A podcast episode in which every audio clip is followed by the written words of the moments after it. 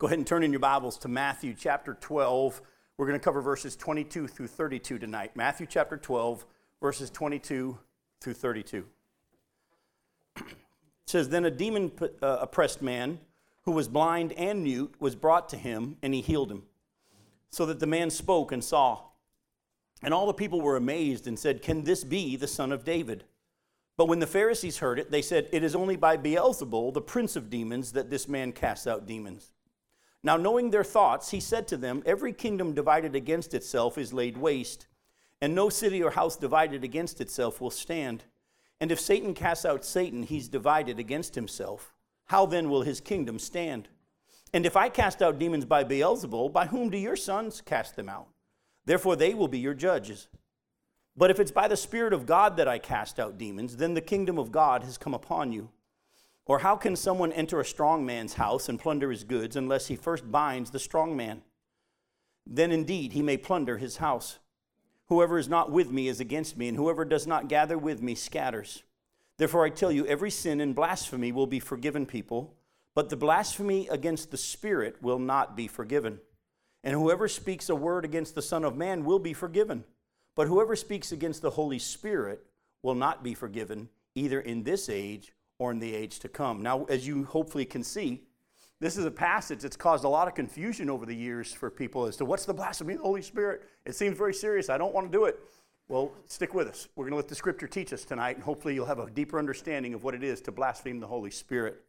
So let's start off with what happens here. Here, Jesus heals another individual who was oppressed by a demon, but the reaction of the Pharisees wasn't what you think it would be. Now, first of all, the people were amazed and they responded by saying, Could this be the son of David? As they see Jesus do this miracle, they, they are saying, Could this be the son of David? So when they said, Could this be the son of David?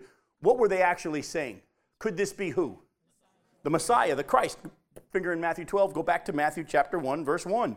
Remember at the beginning of our study, it says, The book of the genealogy of Jesus Christ, the son of David, the son of Abraham.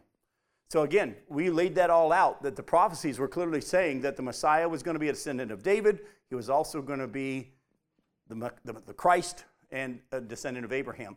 And so when they said, Could this be the son of David? they were actually saying, Could this be the prophesied Messiah that is to come? But the Pharisees, instead of saying, Could this be the son of David or the Messiah? the Pharisees said that Jesus was performing these miracles by the power of Satan. He wasn't God or from God. He was doing this by Satan's power. Now, this isn't the first time that they've done this. Go back to Matthew chapter 9. Back when we did our study of Matthew 9, we looked at this passage briefly. I told you we wouldn't go into it in too much detail because we are going to cover it in much more detail when we get to chapter 12, and that's what we're going to do tonight. But in Matthew chapter 9, look at verses 32 through 34. It says, As they were going away, behold, a demon oppressed man who was mute was brought to him. And when the demon had been cast out, the mute man spoke, and the crowds marveled, saying, Never was anything like this seen in Israel. But the Pharisees said, He casts out demons by the prince of demons. So here in chapter 12, when he cast another demon out of this individual who was not only mute, but also blind at this time, and he could then not only speak, but he could also see. The reaction of the people were not just amazement like they were in chapter 9. Now they're saying, Could this be the Messiah? And on top of that, the Pharisees continue to do their same old line. Now he's doing this by the power of Satan. But did they say it out loud? No, they didn't. How do we know this? Look at what it says in verse 25. Knowing their thoughts, he said to them, and then we're going to get into what he says. I want to take a second to kind of help you understand something, which I think you already know, but we need to be reminded because it will be very, very, very important at the end of our study as we wrap everything up. Jesus knows their thoughts, and He knows your thoughts. Go back to Psalm 139. Psalm 139, verses 1 through 4. David, as he's laying out, there's nowhere we can go to get away from God, that He's everywhere, makes a very interesting statement under the inspiration of the Holy Spirit, of course. So God's the one that's telling us this. In Psalm 139, verses 1 through 4, David writes, O Lord, you have searched me and known me. You know when I sit down and when I rise up. You discern my thoughts from afar. You search out my path and my lying down, and are acquainted with all my ways. Even before a word is on my tongue, behold, O Lord, you know it all together. By the way, as a little tidbit, when Becky and I had the privilege to be with Pat in the hospital yesterday, I shared with her Psalm 139, verse 16, where it says, Your eyes saw my unformed substance. In your book were written, every one of them, the days that were formed for me, when as yet there was none of them. I shared with her, God had already written before she was born when her beginning and when her end was going to be, and He knows it. And just take comfort in that. And little did we know it would be the very next day, within 24 hours almost. But God knows your thoughts. How many of you thought, well, I'll never say it because, you know, if you say it, then they'll hear it? No, He knows it. He knows what you're thinking. So, Jesus, knowing what they're thinking, that the people are all saying, could this be the Messiah? The Pharisees are saying, no, he, he's doing this by the power of Satan. Jesus begins first to answer their thoughts in a practical sense, and then he gets into the deeper truth of the matter, which we'll get to in a little bit. The first thing he deals with is just logically, he deals with them from a logical standpoint. He says, okay, think about what you just said, or think about what you guys are thinking in your hearts. He says, if Satan is casting out demons, Satan's casting out himself, his own kingdom. He says he's divided against himself, and that kind of kingdom won't last long. That's what he says. Look at verses 25 and 26. Knowing their thoughts, he said to them, Every kingdom divided against itself is laid waste, and no city or house divided against itself will stand. And if and then uh, we'll get to uh, verse 26. And if Satan casts out Satan, he's divided against himself. How then will his kingdom stand? So, what he says to him is this He says, Listen, you guys are accusing me of casting out Satan by Satan's power. You got Satan casting himself, casting himself out. That's a kingdom divided against itself. Any kingdom divided against itself is not going to make it. By the way, as a real quick aside, that's why we need to pray for our country with the division that's arising more and more and more, and unfortunately, politicians are trying to fuel it a little bit. Uh, that doesn't look good. That doesn't look good for us. And oh, if you do a study of Scripture, you'll notice that a lot of times when God would bring judgment on a nation, one of the ways that He did it was He had them in the end fighting against themselves. Even though they, when they gathered together to fight against a certain foe, by the time it was all said and done, they were all turning their swords on each other. You even see that in the Battle of Armageddon. If you do a study in the Battle of Armageddon, when they're all gathered against Israel to fight against Jesus in Israel, at the end, they're all going to be turning their swords on each other. A kingdom divided against itself will not stand. By the way, we've heard people say that for years, haven't we? Came from the scriptures. Did you know that most of the sayings and things that we have as a part of our everyday life is from the Bible? Has anybody ever heard the saying, a little bird told me? You ever heard that one? That's actually from the Bible. When the Bible actually says, be careful about what you say in your little room, because there could be a bird in the window that hears it and goes off and tells the king. A little bird told me it's from the scriptures. All the, all, a lot of stuff we talk about, it's all in the scriptures and has been here. So Jesus just turns to him and he says, Guys, okay, you're accusing me of casting out Satan by Satan. That's a kingdom that divided against itself. That's, that's not going to work too well. But then he, in verse 27, does something very interesting. He says, and if I cast out demons by Beelzebul, or the prince of demons, by whom do your sons cast them out? Therefore, they will be your judges. Now, for some of you that don't know this, and I'll show you it from Scripture, the Pharisees had disciples as well. You know, Jesus had disciples, John the Baptist had disciples, the Pharisees had disciples. And that's when he says, Your sons, he's talking about the disciples of the Pharisees. He says, You guys have disciples, sons of yours that are going around casting out demons. Whose power are they using? If you're accusing me of using Satan to cast out Satan, let's just ask you you've got a group of disciples that are out there casting out demons and you approve of them. Whose power are they using?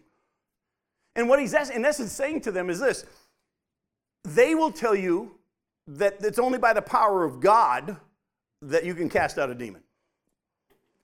So go ask your sons by whose power they cast them out. They'll be your judges as to whether or not what I'm doing is of God or of Satan. Now, you say, where do you see in Scripture that the Pharisees had disciples that cast out demons? Go to Acts chapter 19.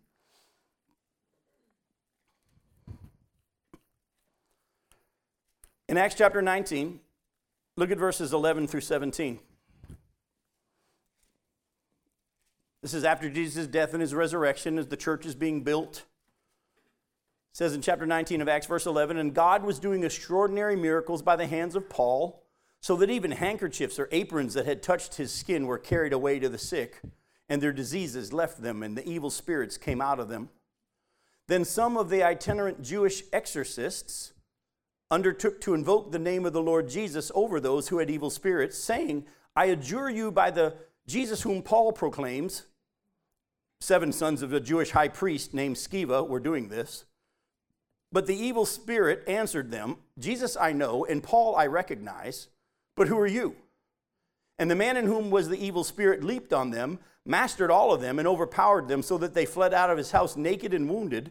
And this became known to all the residents of Ephesus, both Jews and Greeks, and fear fell upon them all, and the name of the Lord Jesus was extolled. So here, as God's doing these miracles, remember, let me stick, I, I got to chase a rabbit here. This is worth catching, though, uh, so uh, stick with me. The, the disciples are going out and they're doing all these miracles. God's doing the miracles, the scripture says, through them. And here, Paul, so much so that if he touched a handkerchief and that handkerchief touched somebody else, they were getting healed. By the way, if you've ever read my book on the principles of a God centered church, you'll see that all through the scripture, God doesn't duplicate his methods.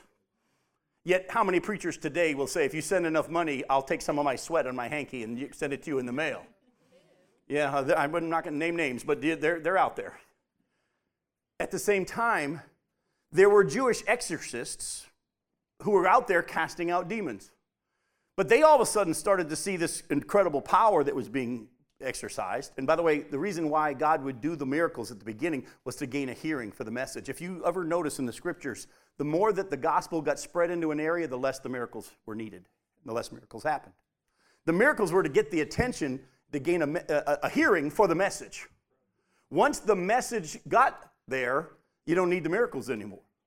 The, mir- the miracles, again, were to just gain a hearing. I'm, i believe God still does miracles. I'm not one of these people that doesn't think God doesn't do miracles anymore. There are people out there that think that those have ceased. I don't believe that the Bible teaches that at all. But at the same time, as the gospel has spread, there's less need of them.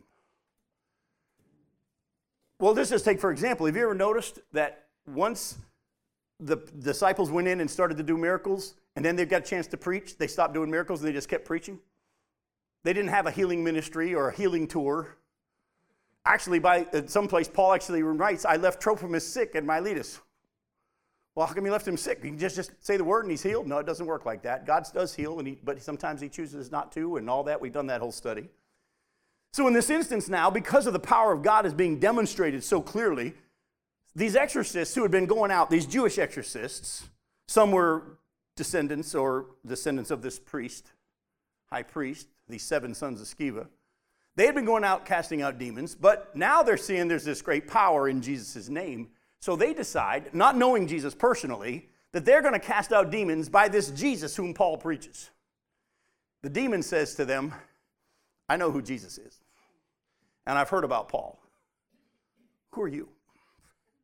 In other words, you have no authority because you don't know this guy that you're using his name. By the way, for those of us who have entered into a relationship with God through faith in Jesus Christ and become children of God by Him giving us new birth, we can use His name because we know Him and He lives within us. If a demon sees you and I and you are born again and the Spirit of God is within you, the demon will never say, Who are you? They know who we are because they'll see God. But in this instance, these men did not have a relationship with God, they did not have His authority. And this one man overtook all seven of them to the point that they all ran out of the house naked and bleeding. I've just, being a guy, pictured that scene so many times in my mind and thought it would be kind of a funny scene to watch. All these guys going, yipe, yipe, yipe, and running all over the place. But, but Jesus turns to the Pharisees and says, Okay, you're accusing me of using Satan's power to cast out Satan, but you've got disciples of yours, sons of yours, that are out there exercising and doing demon removal. And you got no problem with them doing it. Whose power are they using? Go ask them. They'll be your judges. The Pharisees would, of course, respond that their disciples are casting out demons by the power of God. So Jesus tells them, in essence, you ask your disciples whose power it takes to cast these out. And then Jesus says, you can't overtake the strong person's house without someone stronger coming in and overtaking him and binding him first. Go back and look at verse 27. He says in verse 27 If I cast out demons by Beelzebul, by whom do your sons cast them out? Therefore, they'll be your judges.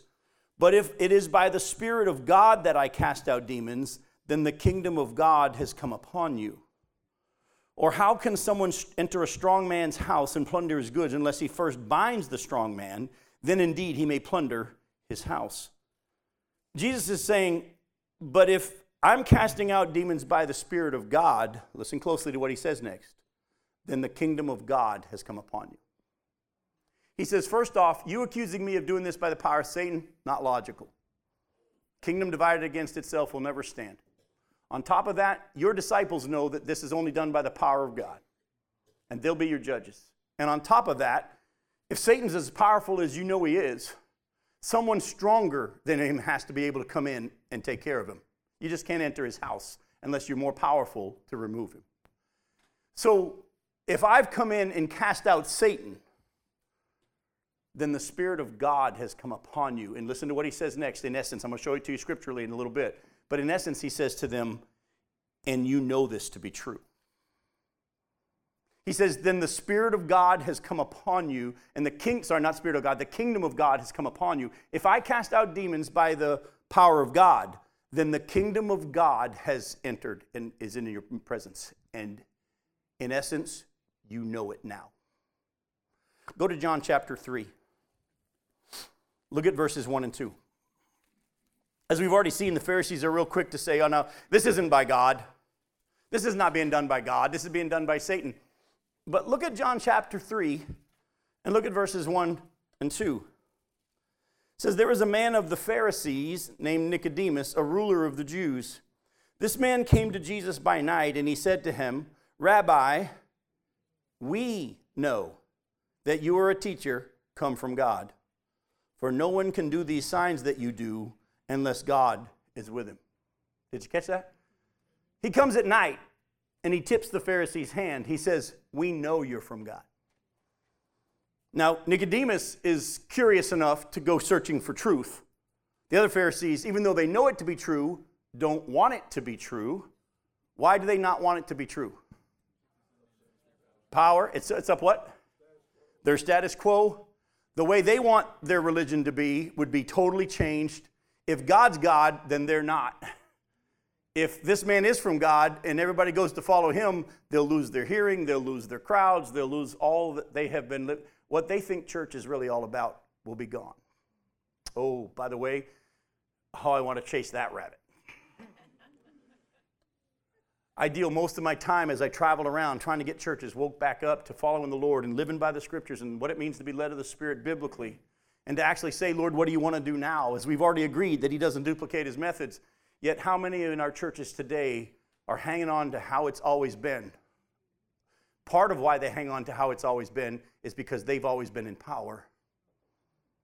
And if they lose that power, they'll think that everything they know as church will be gone. But I'm not going to chase that rabbit. Go to John chapter 9. But I want to. Go to John chapter 9. Maybe we'll chase it later. Go to John chapter 9. Not tonight.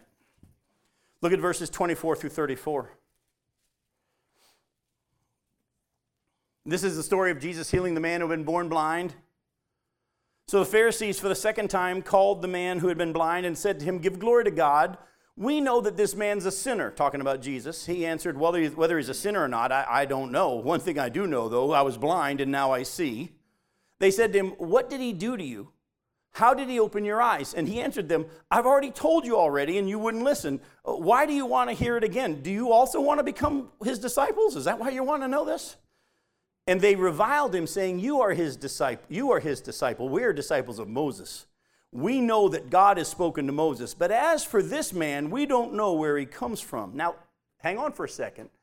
What had John already told us? Uh, John 3 already showed us from Nicodemus. They knew where he had come from. They didn't want to acknowledge it. You're going to see that become more and more evident in some more scriptures we're going to be looking at. They said, We know that God doesn't listen to sinners. Sorry. The man answered, verse 30, the man answered, Why, this is an amazing thing. You don't know where he comes from, yet he opened my eyes. We know, according to your teaching, Pharisees, that God doesn't listen to sinners, but if anyone's a worshiper of God and does his will, God listens to him. Never since the world began has it been heard that anyone has opened the eyes of a man born blind. If this man weren't from God, he couldn't he could do nothing. In other words, all the, the, the, the man that had been healed of blindness said to him was, Hey, what do you mean you don't know where he's from? You're the ones who've been teaching all along that if they're able to do this stuff, they're from God. Because God only works through those who know Him and love Him and do His word. So if He's doing these things according to your teaching, Pharisees, He has to be from God. Or else everything you've said to us isn't true. They answered him, You were born in utter sin, and you'll teach us? And they cast him out. Now, Jesus, well, we'll stop there. We'll come back to that passage in just a little bit. We'll come back to John 9 a little bit. Go to Matthew 22. So they know where he's from, but they won't acknowledge it. Go to Matthew 22. Look at verses 15 through 22.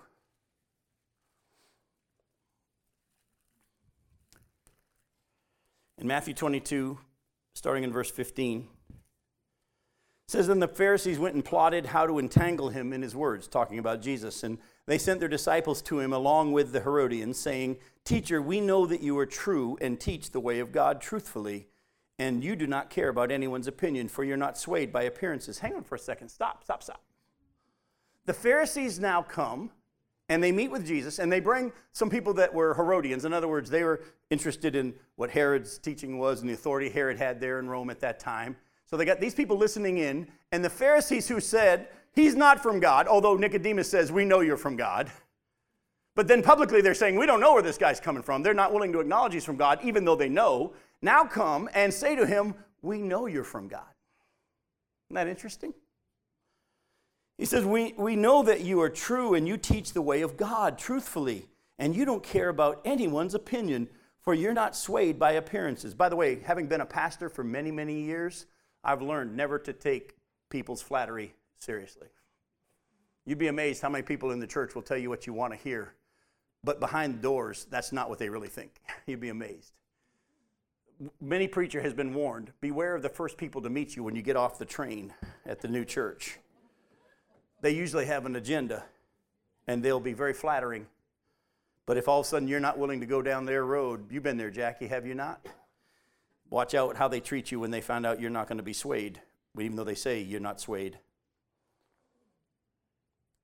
As a little tidbit, when I came here as pastor back in 2000, sorry, yeah, 2000, one of the men on the search committee asked me of the one of the questions he asked me was, "Are you able to make a tough decision?" We've had pastors in the past who weren't able to make a tough decision. We need someone that's a strong enough leader to make a tough decision. I said, "I believe I am." Within a few months, I had to make a tough decision dealing with his family. he didn't like the fact that I was able to make a tough decision.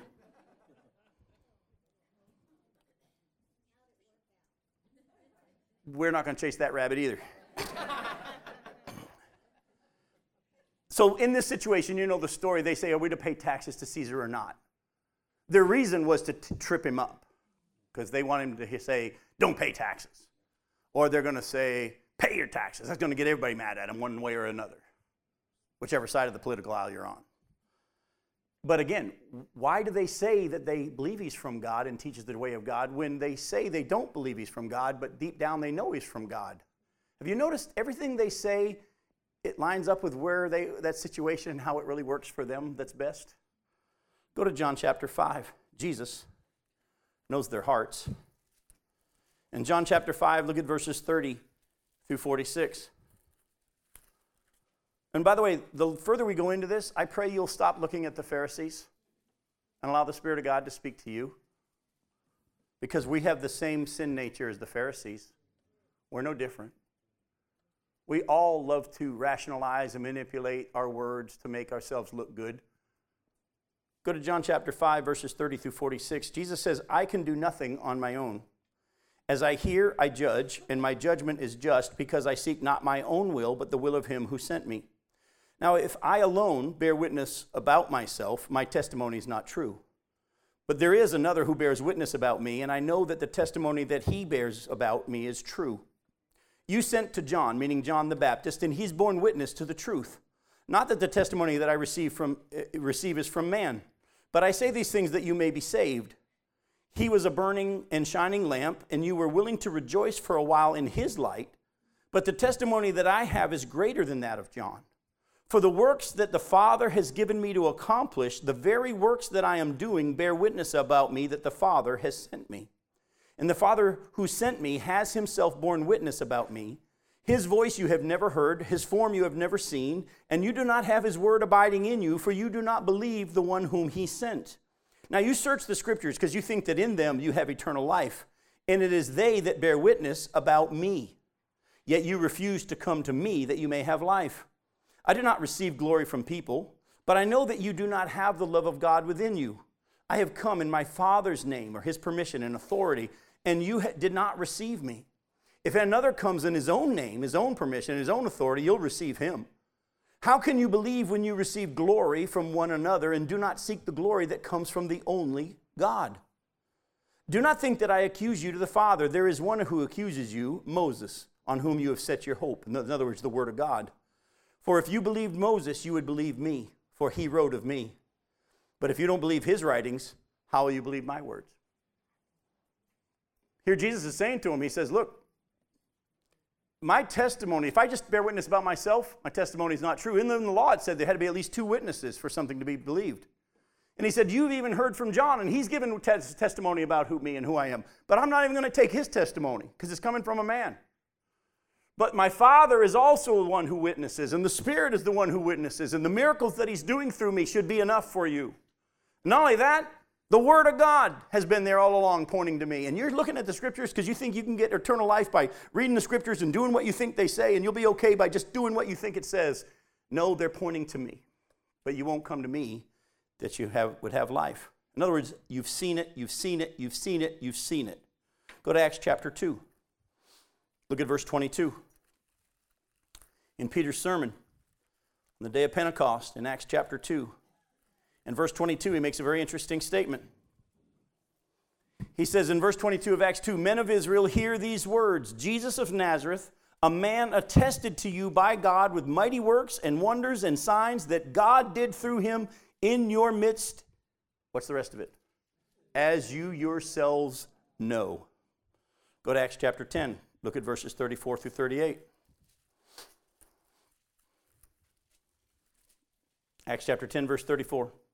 So Peter opened his mouth and he said, Truly I understand that God shows no partiality, but in every nation, anyone who fears him and does what is right is acceptable to him.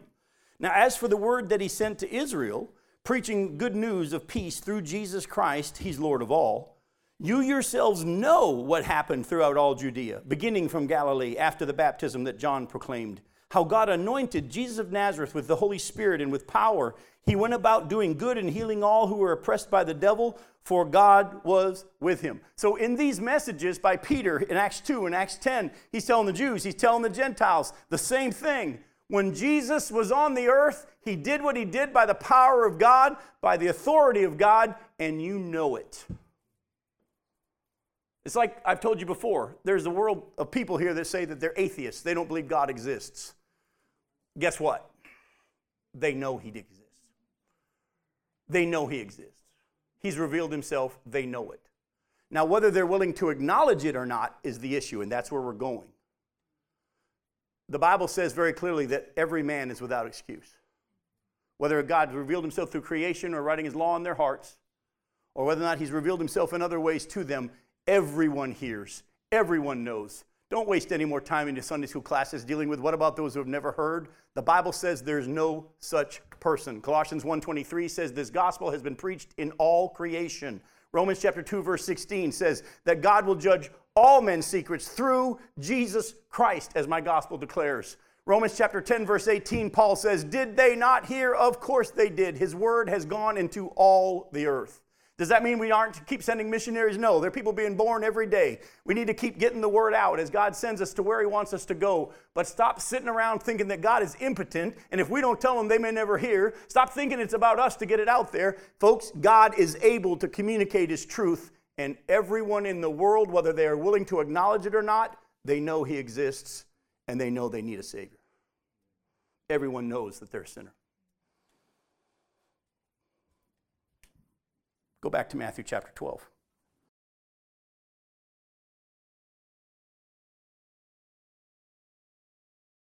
So Jesus then goes on and he says, verse 31 Therefore I tell you, every sin and blasphemy will be forgiven people, but the blasphemy against the Holy Spirit will not be forgiven. And whoever speaks a word against the Son of Man, he'll be forgiven. But whoever speaks against the Holy Spirit will not be forgiven either in this age or in the age to come. As Jesus has laid this out with them, he says, You yourselves know.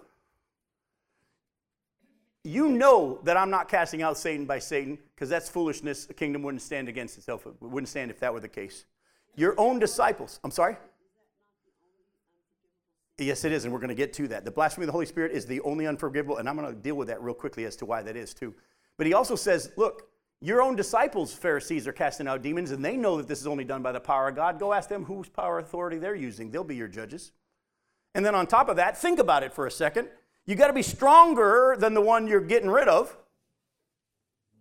So if I'm casting out demons, it's by someone greater than Satan, and it's by the Spirit of God, and you know that the kingdom of God has come upon you.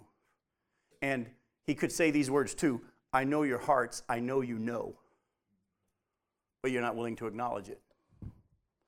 And then he makes this statement. He says, Every sin and blasphemy will be forgiven.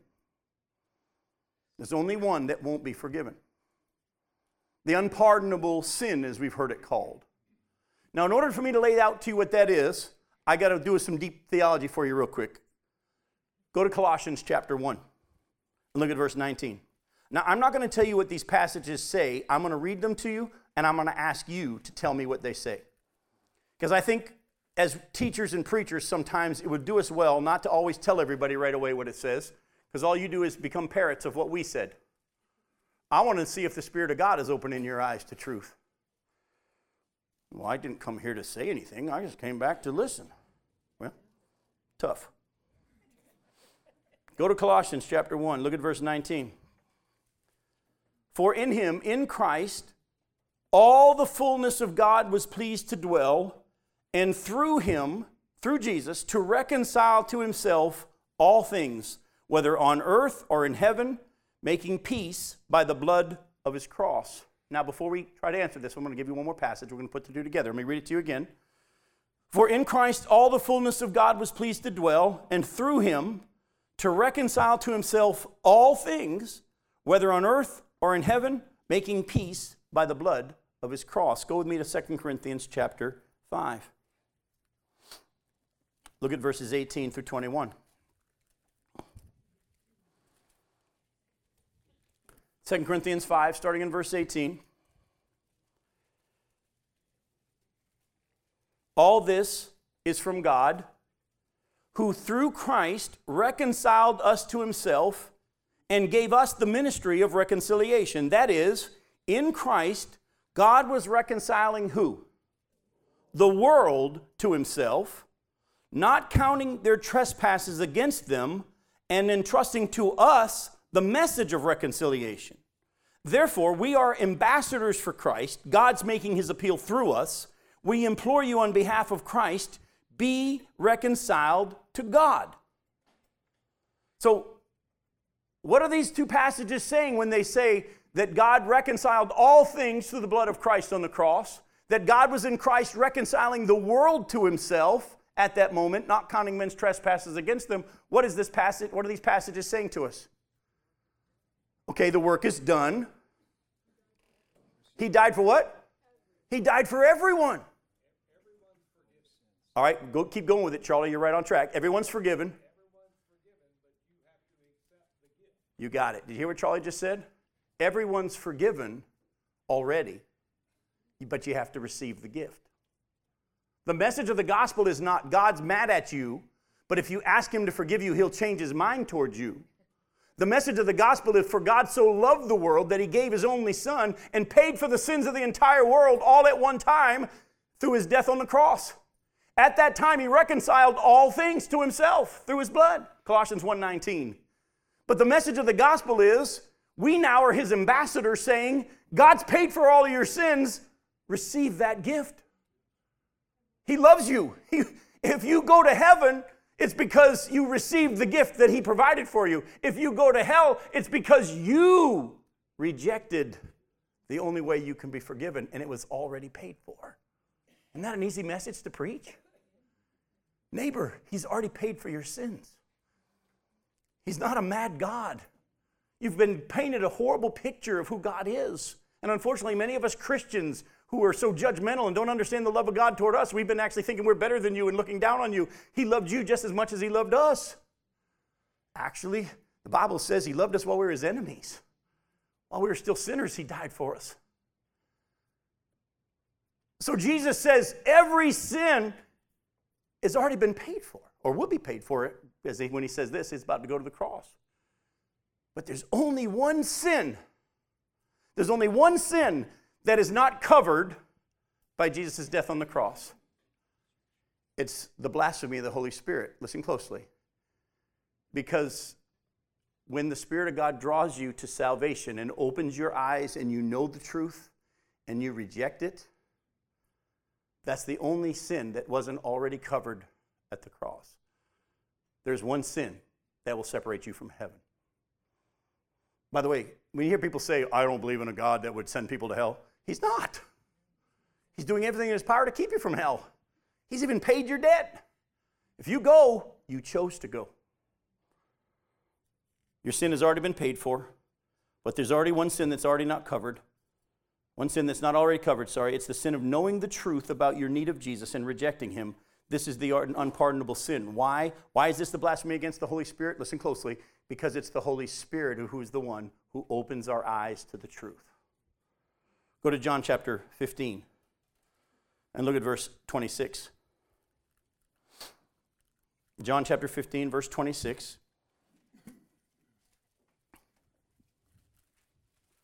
How many times over the years as a pastor have I dealt with people that say, Oh, God could never forgive me. I've done this, I've done that. They have no idea that their sin was already paid for, it's already forgiven. John 15, verse 26. Look at what Jesus says. But when the Helper the, comes is the help, Holy Spirit, whom the Father has sent you from the Father, the Spirit of truth, who also proceeds from the Father, he will bear witness about who? About me, Jesus said. Go to John chapter 16. Look at verses 7 through 11. Jesus said, Nevertheless, I tell you, it's your, to, to the truth, it's to your advantage that I go away. For if I don't go away, the Helper will not come to you. But if I go, I will send him to you. And when he comes, he will convict the world concerning sin and righteousness and judgment. Now, concerning sin, because they don't believe in me. Concerning, by the way, did you catch that? What's the sin? Not believing in Jesus. The sin is not murder, adultery, rape. Those are all sins. But what's the sin that God's wanting to convict us of? Not that we're murderers and adulterers and rapists. What's He trying to convict us of? That we don't believe in Him. You see, the other sins have already been paid for. Our message is receive the gift. How silly would it be if you went out of your way to do an amazing Christmas for your kids, and then on Christmas morning you say, Here you go, receive them, open up the presents, and they say, Now we're good. Kind of stupid, isn't it? When you go, well, some of you might say, Good, I'll take it back and get my money back. No, but that's not how God's heart is. God's like, I've already paid for it. It's already done. Receive it. And He grieves when we don't respond. Concerning sin, because people don't believe in me. Concerning righteousness, because I go to the Father and you'll see me no longer. And concerning judgment, because the ruler of this world is judge. In other words, He says, He's going to convict the world of their sin, which is not believing in me. He's going to convict the world about what righteousness looks like because I'm going to go back to the Father, and the Spirit Himself is going to be showing you what righteousness looks like and how we live. And concerning judgment, because the ruler of this world is judged, the Holy Spirit is going to show us that the one being judged is the one who has caused this whole problem, and Satan himself. It's been taken care of at the cross. We don't have to worry about judgment anymore. We don't have to fear God's judgment anymore. It's been taken care of at the cross. Go to John chapter 6. Look at verses 44 and 45.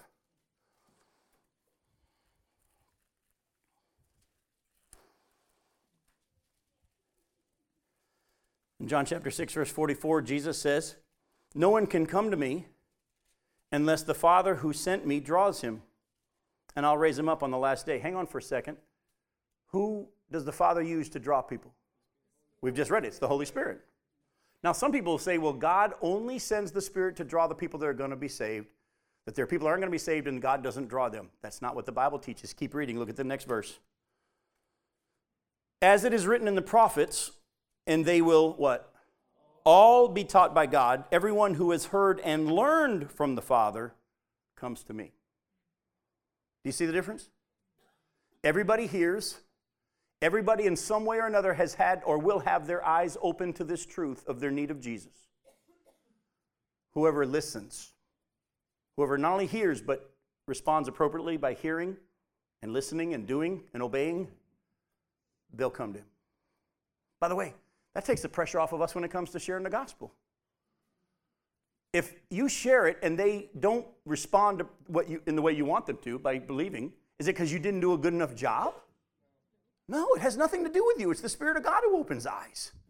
And if they do open their eyes, if God does open their eyes and they respond and come to faith, is it because you're better at it than the people around you? Is it because you can get a plaque at your church that how many more baptisms you have than the other church down the road? Which, by the way, we have in our churches. We give awards out to the churches that have baptized more than others, like we had anything to do with it. It's the work of God.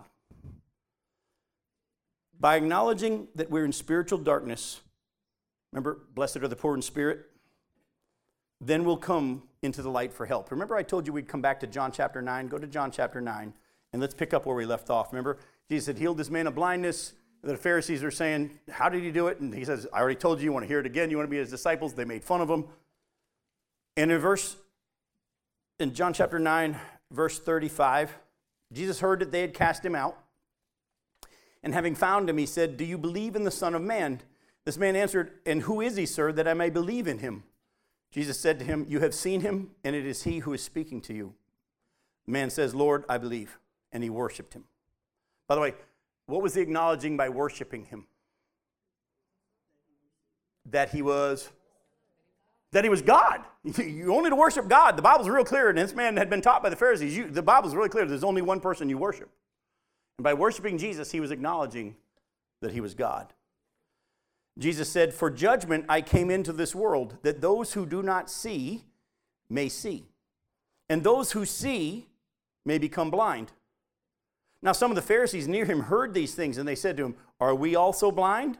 Jesus said to them, If you were blind, you would have no guilt. But now that you say, We see, your guilt remains. That is interesting. Jesus said, I came into the world so that the people that are blind can see. And oh, by the way, that's all of us. We're all born spiritually blind. There's no one understands truth. There's no one who seeks God. Romans chapter 3, verse 10, we're all guilty. No one's righteous, not even one. Romans 3, 11, no one even seeks God. Remember? No one can come to Jesus unless the Father does what first? He draws us by His Spirit. Does He draw everyone? Yes. Now, do we all get the same amount of drawing?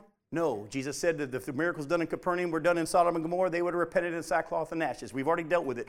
God judges us according to how much He's revealed to us, but everyone has some measure of revelation and light, and everyone hears. Everyone, there's no one without excuse. Everyone, well, go to John, put a finger here in John 9. Go back to John chapter 3. Look at our famous passage that we love to quote, but we don't keep reading. In John chapter 3, look at verse 16. For God so loved the world that he gave his only Son, that whoever believes in him should not perish, but have eternal life. For God did not send his Son into the world to condemn the world, but in order that who? The world might be saved through him. Whoever believes in him is not condemned, but whoever does not believe is condemned already. Why? It says right there, because he has not believed in the name of the only Son of God. Do you see it? And this is the judgment. The light has come into the world. They've seen, they know. People love darkness rather than the light because their works are evil. For everyone who does wicked things hates the light and doesn't come into the light, lest his works should be exposed. But whoever does what is true comes to the light so that it may be clearly seen that his works have been carried out in God. In other words, God's come into the world, the light has come to the whole world, everyone knows. If they don't respond, it's because they don't want to respond, because they don't want to acknowledge their sin, they don't want to humble themselves, they don't want God to be God and them not be God. And they're judged already because they haven't believed in Jesus. They're not judged because they're murderers and rapists. They're judged because they haven't believed in Jesus. That's what it's all about. So Jesus said, remember on the Sermon on the Mount, blessed are the what? Poor in spirit. Blessed are those who are spiritually bankrupt, who realize they're spiritually bankrupt. Blessed are those who say, I'm blind. I need, I need help. God says, I'm going to open your eyes. so that you can see. But if you think you're okay, you're still in your guilt. Because I've shown you, and you're still trying to take care of it yourself. You say you can see? Good luck with that, God says. That's why Jesus, and we don't have time to turn there, in Mark chapter 2, verses 13 through 17, Jesus says, I didn't come to call the righteous, but the sinners. Those who are sick are the ones who need a doctor, not the ones who are healthy. Now, is the whole world sick? Yes. but if they don't acknowledge it, they won't ever go see the doctor. I know many of you probably in the room have been dealing with some kind of a pain for a while where you, if you thought to yourself, well, if I don't go to the doctor, it's not going to be there. I've known many a person that said that. I know it's been hurting for a while, but if I go to the doctor, he'll say something's there. As long as I don't go to the doctor, he'll never say something's there, so it's not there. Well, enjoy your cancer. Enjoy your cancer. Do you see how foolish it is to know something's wrong and not deal with it? In the same way, God is revealing himself to the whole world of their spiritual condition. And if you keep saying, oh, I'm okay, now I'm okay, there comes a point, folks, where you reject the Spirit opening your eyes to the truth, and you die in that condition. It's the only sin not already covered by Jesus' death on the cross. And you'll go to hell, not because you're a rapist and a murderer and all this other stuff you go to hell. Why? Because you didn't believe in Jesus. That's what sends you to hell. Look closely what Jesus says in verse 32. In chapter 12 of Matthew, look at verse 32. Whoever speaks a word against the Son of Man will be forgiven. But whoever speaks against the Holy Spirit will not be forgiven, either in this age or in the age to come. There may be people in this room, there may be people listening online right now who have rejected Jesus. And you're sitting there going, Is it too late for me? Listen closely. I'm going to show you a story about an individual who rejected Jesus a lot. But he did it out of ignorance Go to 1 Timothy, 1 Timothy chapter 1.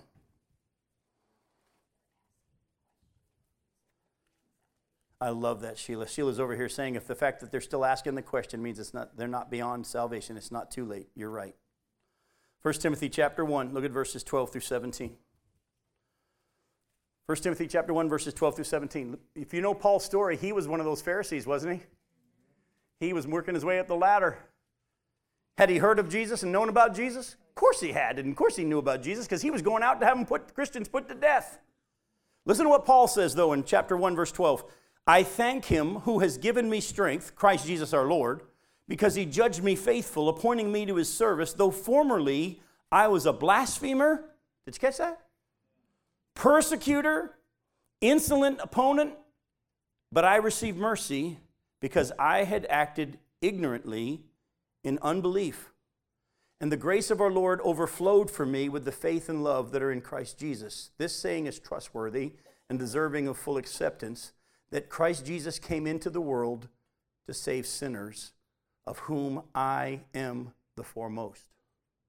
But I received mercy for this reason that in me, as the foremost, Jesus Christ might display his perfect patience as an example to those who are to believe in him for eternal life. To the King of ages, immortal, invisible, only God be honor and glory forever and ever. Amen. Had Jesus blasphemed Jesus? I'm sorry, had Paul blasphemed Jesus? Had he persecuted and rejected Jesus? But he did it out of ignorance.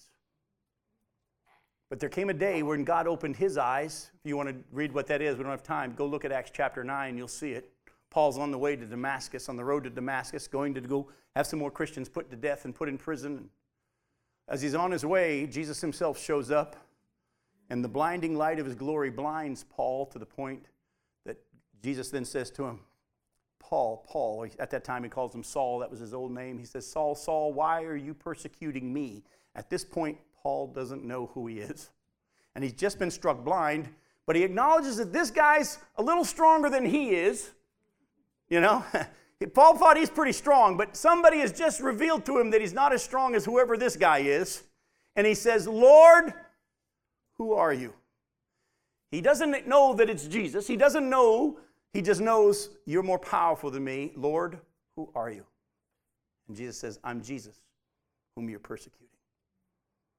The Spirit of God opens Paul's eyes to who he really is. From that point forward, Paul becomes a believer. Now, at that point, Paul said, like the other Pharisees, I know who you are, but I'd rather keep my position. He's in trouble. Go ahead.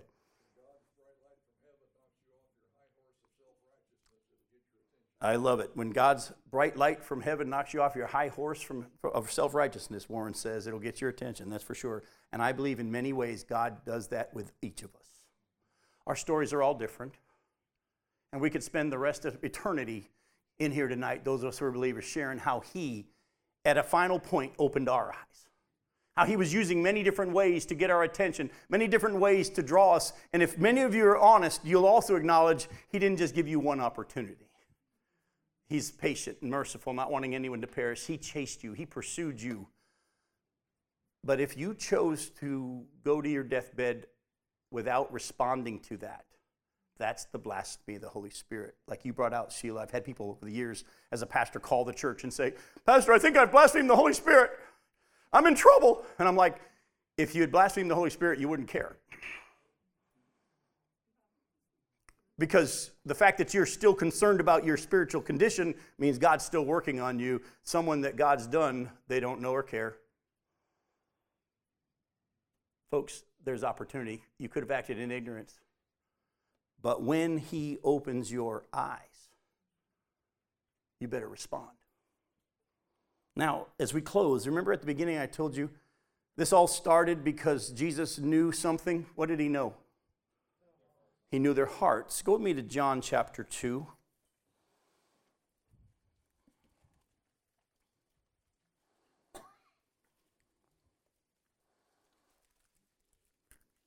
Look at verses 23 through 25. And I know what time it is. We started a few minutes late because of announcements, so I think I got five minutes left. We're going to make it. In John chapter 2, verses 23 through 25. Now, when he, this is Jesus, was in Jerusalem, at the Passover feast, many believed in his name when they saw the signs that he was doing. But Jesus, on his part, did not entrust himself to them because he knew all people, and he needed no one to bear witness about man, for he himself knew what was in man. Isn't that interesting? These people saw the miracles that he was doing, and they believed in his name, and Jesus said, No, they didn't. You know, the Bible does teach in the parable of the soils that some seed falls on the rocky soil and the thorny soil and springs up and it fool us. How many of you have even said this about people in the church? He's a good guy. God knows your heart, folks, and He knows whether or not you truly have responded to the revelation. You can say, I believe in Jesus, but the book of James says the demons evil also believe and they tremble. But here's the good news if he knows you're not where you're supposed to be, what do you think he's going to keep doing?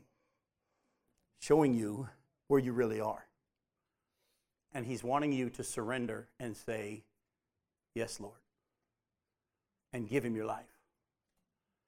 Oh, and when you do, he seals you with the Holy Spirit. Here it says he wouldn't entrust himself to them, but the Bible says for those of us who do believe, he gives us his Holy Spirit and he seals us with his Holy Spirit. Ephesians 1, verses 13 and 14. And you also were included in Christ when you heard the word of truth, the gospel of your salvation. Having believed, you were marked in him with a seal, the promised Holy Spirit, which is a deposit guaranteeing your inheritance. Romans chapter 8, verse 16 says that his spirit testifies with our spirit that we're his children. And he, in that whole passage says, we, well, let me read it to you real quick. In Romans chapter 8, verses 9 through 16, Romans 8, verses 9 through 16. I'm going to go fast. Some of you might be able to keep up, some might not. Some of you say, haven't been able to keep up all night. Romans 8, verses 9 through 16. You, however, are not in the flesh, but in the Spirit, if in fact the Spirit of God dwells in you. Anyone who doesn't have the Spirit of Christ does not belong to him, no matter what you say. But if Christ is in you, although the body is dead because of sin, the Spirit is life because of righteousness. And if the Spirit of him who raised Jesus from the dead dwells in you, he who raised Christ Jesus from the dead will also give life to your mortal bodies through his Spirit who dwells in you. So then, brothers, we're debtors not to the flesh to live according to the flesh. For if you live according to the flesh, you'll die. But if by the Spirit you put to death, which we have if Christ is in you, the deeds of the body, you will live. For all who are led by the Spirit of God are the sons of God. For you didn't receive the spirit of slavery to fall back into fear, but you have received the spirit of adoption as sons, by whom we cry, Abba, Father. The Spirit Himself bears witness with our spirit that we are children of God. Do you see it?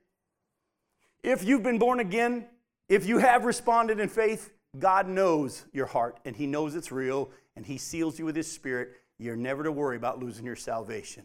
His Spirit will testify with your spirit that you're His child.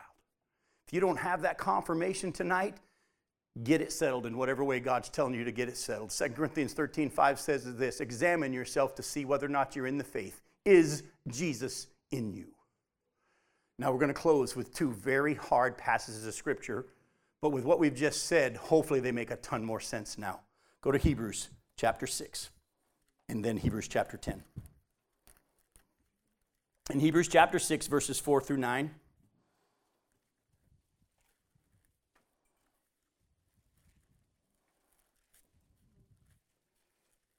In Hebrews chapter 6, verses 4 through 9, for it is impossible in the case of those who have once been enlightened who have tasted the heavenly gift and have shared in the Holy Spirit and have tasted the goodness of the Word of God and the powers of the age to come, and then have fallen away to restore them again to repentance, since they are crucifying once again the Son of God to their own harm and holding him up to contempt. For land that has drunk the rain that often falls on it and produces a crop useful to those for uh, whose sake it is cultivated, receives a blessing from God. But if it bears thorns and thistles, it's worthless and near to being cursed, and it is in its end is to be burned. Though we speak in this way, yet in your case, beloved, we feel sure of better things, things that belong to, to salvation. Look at what he says. It's impossible for those who have once been enlightened, who have had the Spirit of God open their eyes, they've tasted, they know the truth, to ever be brought back to repentance if God's shown you and you come to that point of saying, I know, but I reject it, you're in trouble. That's the blasphemy of the Holy Spirit. Don't die in that condition. And then he uses this illustration. He said, Rain falls on the land, and some places produces a crop, and other places produces thorns. And in the same way, as the Spirit of God reveals Himself, Jesus, to everyone in the whole world, in time you'll be able to tell who those are that really believe and who those are that really don't. Is it our job to figure out who's saved and who's not? But if you are saved, you will not lose that salvation. But it's possible to have tasted and have God open your eyes, the Spirit of God open your eyes, and you'll miss out. Go to Hebrews chapter 10. Look at verses 26 through 31. For if we go on sinning deliberately after receiving the knowledge of the truth, there no longer remains a sacrifice for sins, but a fearful expectation of judgment and a fury of fire that will consume the adversaries. Anyone who has set aside the law of Moses dies without mercy on the evidence of two or three witnesses. How much worse punishment do you think will be deserved by the one who has trampled underfoot the Son of God and has profaned the blood of the covenant by which he was sanctified and has outraged the Spirit of grace? Again, people have tried to use these two passages to say you can lose your salvation, but now, in the context of everything we've looked at tonight, you'll see what the Hebrew writer is saying is if God's opened your eyes to the truth and you know that Jesus is the only way, what, what is this deliberately going on sinning? Say it again. Rejecting the Spirit's call to salvation. What's the sin that the Spirit's going to convict the world of? Not believing in Jesus. If you deliberately go on sinning by not believing in Jesus, guess what's coming? A judgment. If people died on the testimony of one or two people, according to whether or not they broke the law of Moses, how much worse do you think will be the judgment for those whom the Spirit of God has opened their eyes to the fact that Jesus has already paid for your sins, that the blood of the covenant was already shed on your behalf? If you reject that, you've trampled underfoot the blood of the covenant by which you were sanctified. In other words, He'd already forgiven you and you rejected it.